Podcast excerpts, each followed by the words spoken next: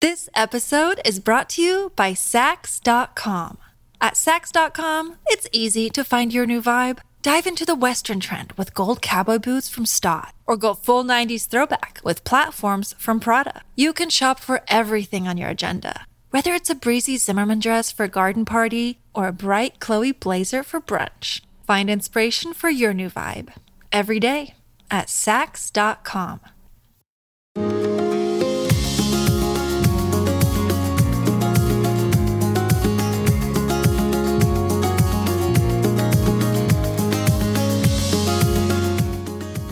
You are listening to the Thoughts from a Page podcast, which is a member of the Evergreen Podcasts Network. My name is Cindy Burnett, and I love to talk about books with anyone and everyone. While listening to my podcast, you will hear author interviews, behind the scenes conversations about various aspects of the publishing world, theme discussions with other book lovers, and more. For more book recommendations and a complete list of all of my interviews, check out my website, thoughtsfromapage.com, and follow me on Facebook and Instagram at Thoughts From a Page. In 2022, I would love for you to join my Patreon group. I offer at least two bonus episodes a month and a monthly advanced read and pre publication author chat. For those on Facebook, I host a special Patreon Facebook group where we all chat books. Thanks so much to those who already participate, and I hope you will consider joining us. Today, I am chatting with Adriana Trigiani about The Good Left Undone. Adriana is the New York Times bestselling author of 20 books in fiction and nonfiction which have been published in 38 languages around the world. She is an award winning playwright, television writer and producer, and filmmaker. She wrote and directed the film version of her debut novel, Big Stone Gap, and adapted her novel, Very Valentine, for television. She grew up in the Appalachian Mountains of Virginia, where she co founded the Origin Project, an in school year round writing program that serves more than 2,500 students grades 1st through 12th. Adriana is proud to serve on the New York State Council on the Arts. She lives in Greenwich Village with her family. This episode is brought to you by Saks.com. At Saks.com, it's easy to find your new vibe. Dive into the Western trend with gold cowboy boots from Staud, or go full 90s throwback with platforms from Prada. You can shop for everything on your agenda, whether it's a breezy Zimmermann dress for a garden party or a bright Chloe blazer for brunch. Find inspiration for your new vibe every day at Saks.com. Welcome, Adriana. How are you today? Doing just great. I am so glad you're here, and I cannot wait to talk all about The Good Left Undone. So, why don't we get started with you just giving me a quick synopsis for those that won't have read it yet? Well, you know, Cindy, the first thing I'm going to tell you is that you're telling me that it, it's for fans of Elena Ferrante because it's a big sprawling family saga. Okay. About a contemporary family in Italy, but mine is different in that it goes back in time. But it's Italy, France, Scotland, the Cabrelli family, who for generations were gem cutters for the Vatican. And is told through the eyes of and the storytelling of the matriarch of the family, who frankly feels she has done a terrible job of telling the family story. And so while time's running out for her, she she's going to set the record straight. So there's a beautiful it's it's in the moment, it's in the present, but it goes back in time to her parents' love affair and what happened during the war and after. How was that writing in the present and then also going back in time and writing those components? Well, for me, the, the past involves research and then I go to the places where things happen. Or in the case of this novel, I discovered the story in the place that it happened in Scotland when I was there to direct a movie, but story finds you in weird ways or interesting ways or magical ways to me. But the in, the interplay of the present and the past to me is not that different to write because in the moment, even if I'm writing in the past, I'm writing in the moment of that character's life so it doesn't feel all moldy and dusty like you found an old pair of shoes in the attic that nobody can wear. It feels alive and real. And that was very important in this novel where a lot happens. I like that. I hadn't thought about it that way before, that you are really writing in the present for whatever time period you're writing. Absolutely. I know you had a great inspiration story for this one, so I'd love for you to talk a little bit about that, how you first learned about Italians in Scotland and the wedding that you attended and all of that. I would love to hear more. Well, you know, it's interesting. I, I, I went to Scotland to direct a movie, and there's a wedding in the movie, and I, I didn't really think too much of that till I went. I was in Glasgow, and when you're fortunate enough to tour through as an author, you kind of see one part of the world. But when you go through on your foot, you're on foot, and you're with the people, you have a different experience. So I made a list of places in Glasgow that I could walk to and experience, and one of them was St. Andrew's Cathedral. And St. Andrew's Cathedral was originally Catholic, then it flipped to Protestant for 350 years, and then it flipped back to Catholic. I just wanted to see the physical space of the of the church, maybe light a candle and, you know, throw myself in front of a bus. Okay, anyway, so I get in there and there's a wedding happening. And the wedding is beautiful, small, beautifully curated wedding, I should say. And as I'm standing in the back of this church, I decide to just stay because I hear music. It turns out that the bride had chosen every song my mother chose for her funeral mass. Oh, wow. And my mother passed away like six months earlier. And I'm like, this is a sign from God. And I'm just stood there crying. The bagpiper kind of moved off because, you know, Scottish men don't like crying. When a gentleman says from behind me, Who are you? And I turned around and it was the priest. And I said, Oh, Father, I'm just a tourist. Don't worry about me. And he said, What's your name? And I told him, He said, You're Italian. And I said, Yes, I'm Italian American. He said, Then you need to see the garden. And so, Cindy, I went through the garden gate, and that became the heart and soul of this novel. I just love that as an inspiration story. I thought it was beautiful and how fun to attend this wedding and then feel like you had that connection to your mother. I hate to tell you, everything's about our mothers. That's the truth.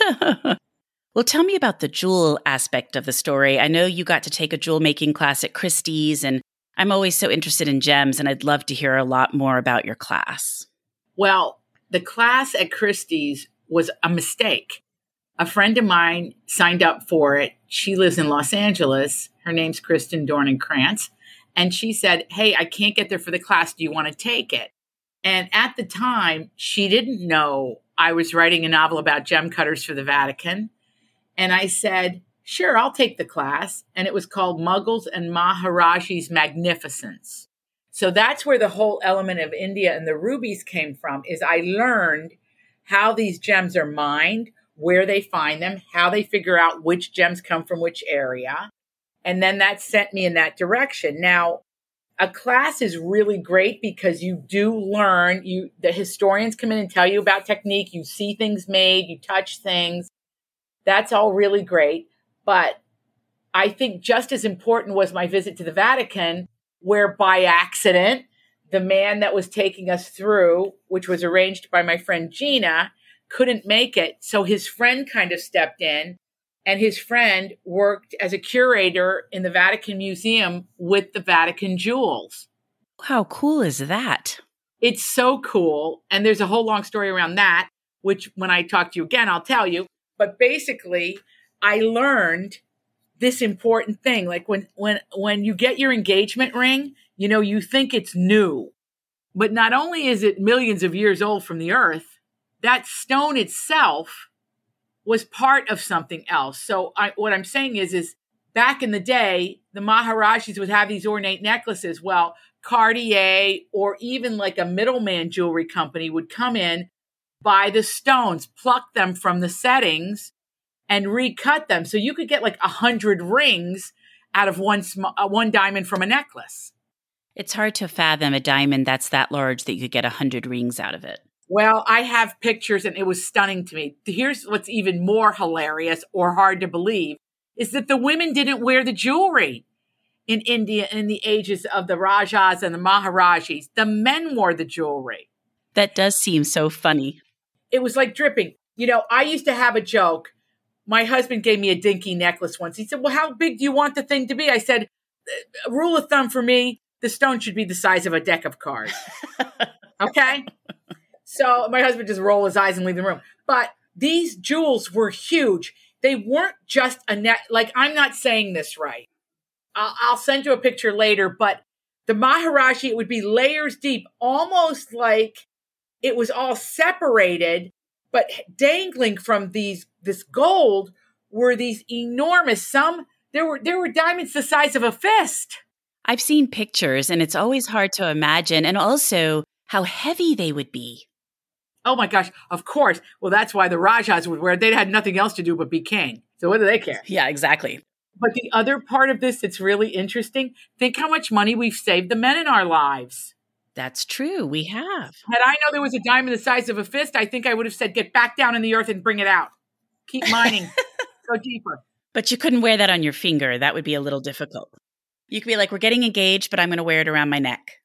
Exactly. Or we'll drive it somewhere. That's how big they were. Well, and I also like that you mentioned that jewelry or jewel making becomes a family enterprise. And it does seem like they're like Cartier and Tiffany and families that have made that their business that has then survived the ages. You're so right. Most crafts, craftsmen, and, mo- and all craftsmanship or anything artisans develop over time is usually a generational effort in a family. At the turn of the last century, the biggest employer of Italians was the Vatican. At the end of World War II, everything changed. My family was a poor, struggling family. They, they were great artisans, but they worked on commission. They didn't make any money. And after World War II, they went into business for themselves and then they prospered.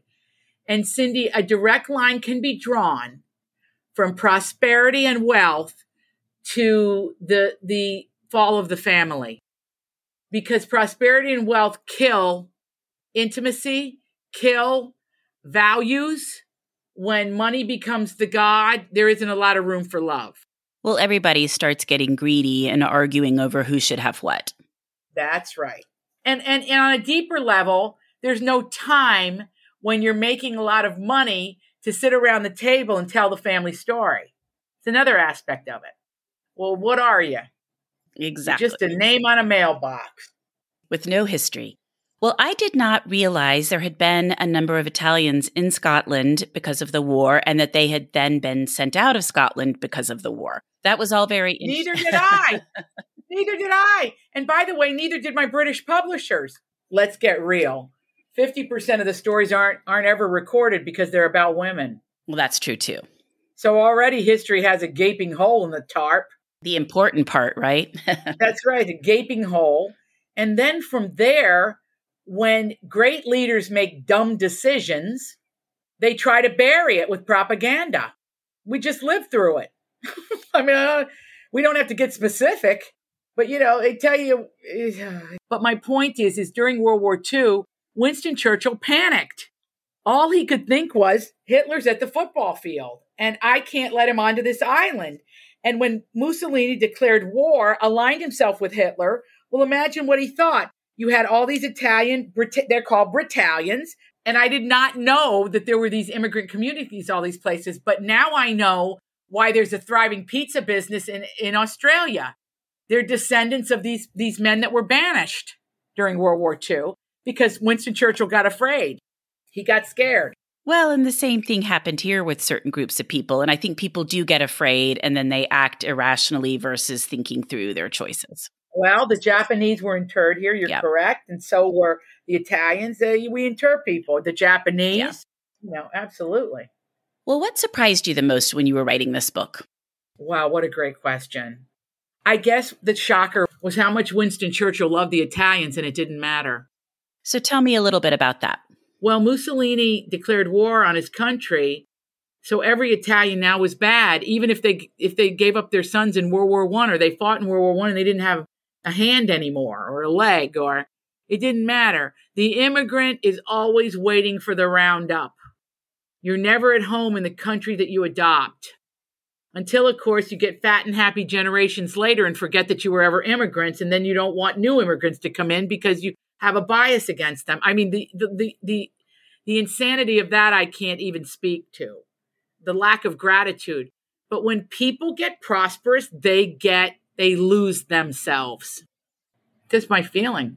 I think that's right. And a lot of people want to align themselves with the majority, regardless of who the majority is, which again is sort of a strange thing for me. I would rather just stick with my own beliefs.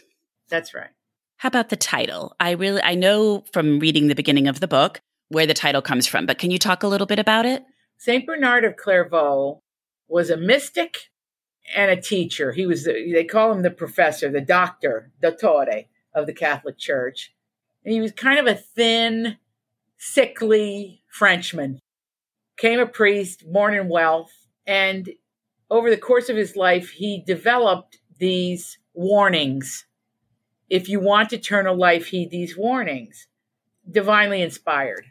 And there was a pope called Pope John the 23rd, who was the first peasant pope. And his family, the Roncallis, happened to be friends with my grandmother Lucia Spada Bonicelli's family in Schilpario, Italy. The Roncallis lived at the bottom of the mountain, and the Spadas lived at the top of the mountain. And my great grandfather ran a horse cart up and down. And I imagine he would stop there and have lunch or spend the night or refresh his horse or do whatever he had to do. Well, whenever we go to Italy, and I go to Italy every year, I try to stop in Sotto il Monte because I feel it's sacred, because that's where he was born and raised. And I go to his church, and in his church was a Saint Bernard of Clairvaux's warnings in Italian. And then I came home and I had his book Journal of a Soul, where he recreates them in the back. And I felt more strongly about his translation than mine or whoever translated his. And when I studied them, because it's sort of like uh, my my my meditation guide, my prayer book, his journal, I would always read these aloud to myself. And so in the beginning of the book is the past. And St. Bernard says, if you want to gain eternal life, heed these warnings in the past. Contemplate these three things the evil done, the good left undone, and the time wasted. And honestly, during COVID, that was like the chimes at midnight for me the time wasted, the good left undone, and the evil done. I have to say, I just loved that. And I want to type it up and put it various places in my house to just remind myself. I really, really liked that. It resonated with me. I love that you loved it. And you know what? I'm going to, I'm going to figure out a way to do that for you so you don't have to take the time to do it because I think it's really, really important. And I think any faith or even an agnostic could appreciate it or an atheist. Really, just a reminder of how we should spend our time, what should be in the forefront of our thoughts, and not wasting time. And I think that this pandemic helped us do that. I agree. Yeah. Well, what about Adriana Inc? I have watched them. I've seen them come through on Facebook and I've watched them and I really enjoy them. How did you come up with the name? How did you decide to do it? Do you just have a ball?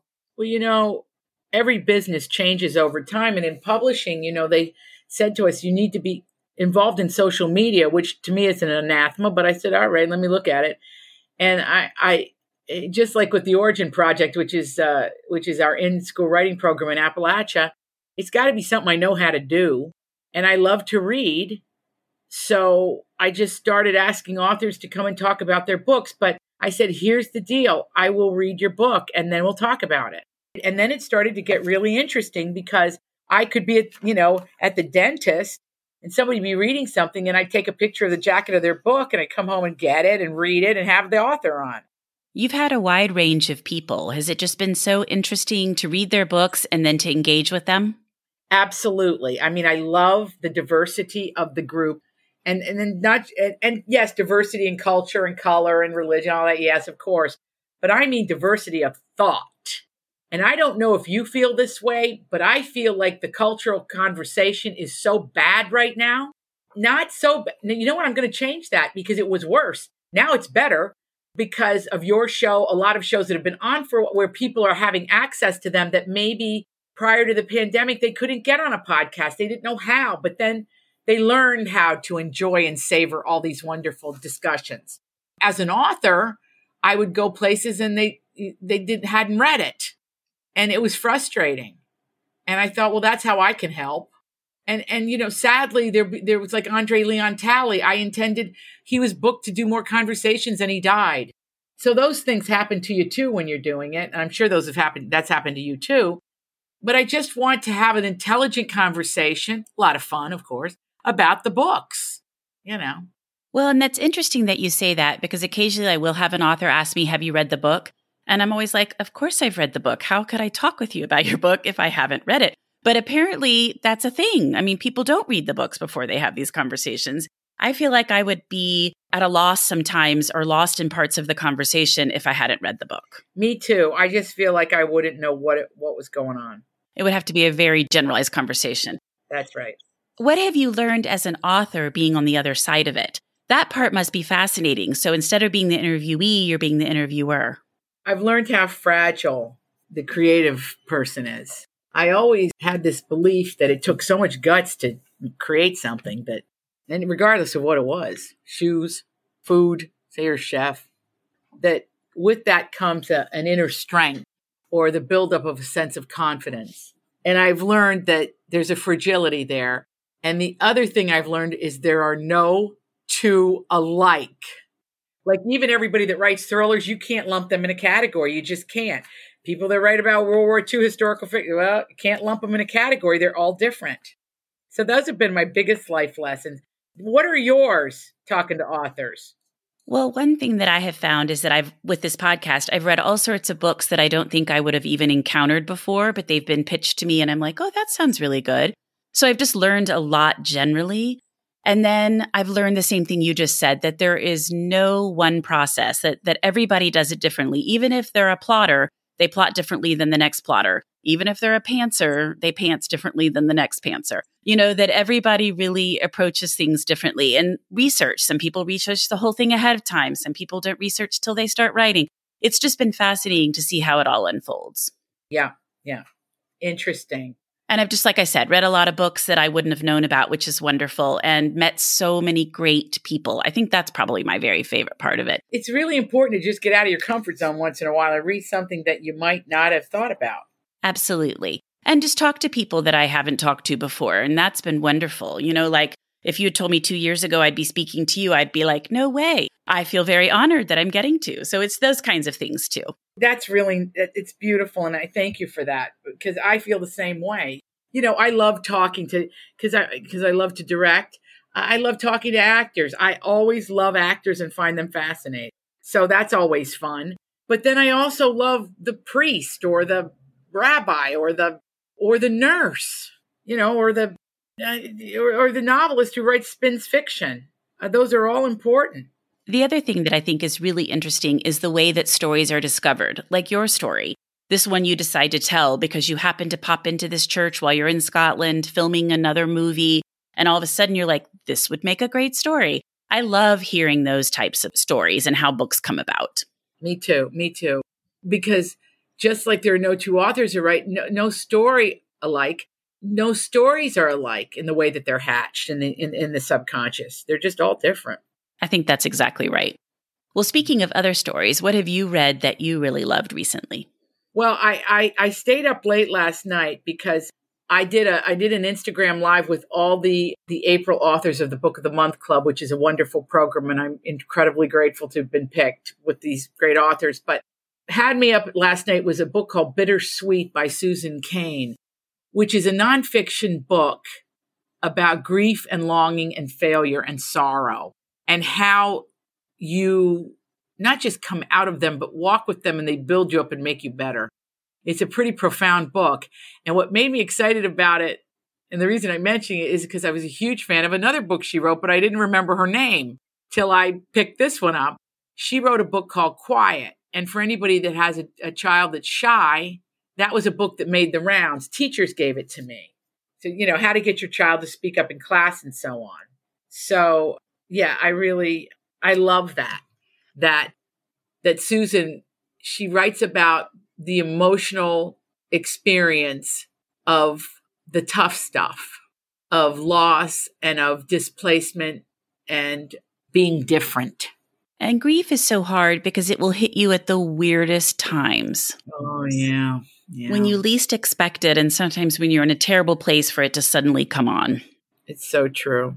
It's so true. It's so hard. Anything else you've loved? Okay, I can give you a bunch here. Let's go. Chris Bohjalian has one coming out called The Lioness that I just finished. Loved it. The Magnificent Lives of Marjorie Merriweather Post by Allison Pataki's terrific. Karen Duffy has a memoir coming out called Wise Up. That's the Duff from MTV. Kate Quinn's Diamond Eye, Cherish Farrah.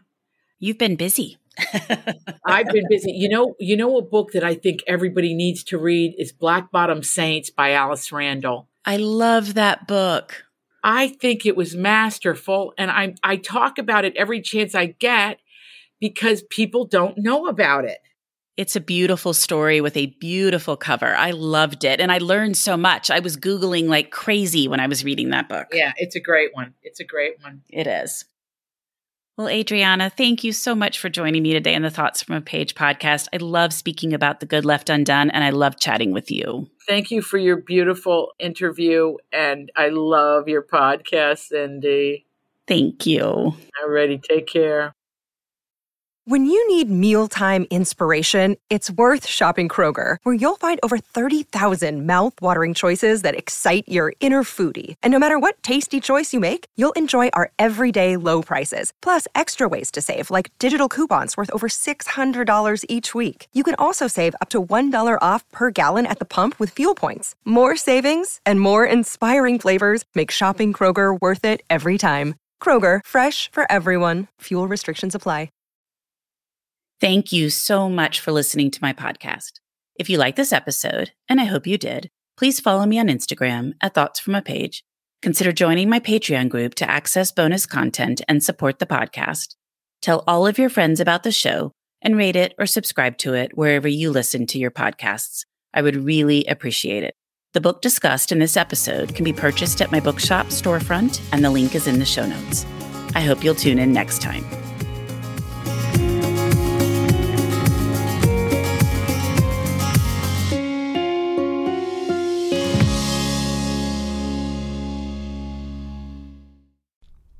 You know, a lot can happen in seven minutes, and luckily, that's how long it takes me to tell a story. My name is Aaron Califato, and I'm the creator of Seven Minute Stories. I'm proud to partner with Evergreen Podcasts, and I'd like to invite you to join me on this journey. I'm going to take you on some crazy roller coaster rides using my unique extemporaneous storytelling style, and together, we're going to try to make sense of the world, all through the art of storytelling, and all in approximately seven minutes.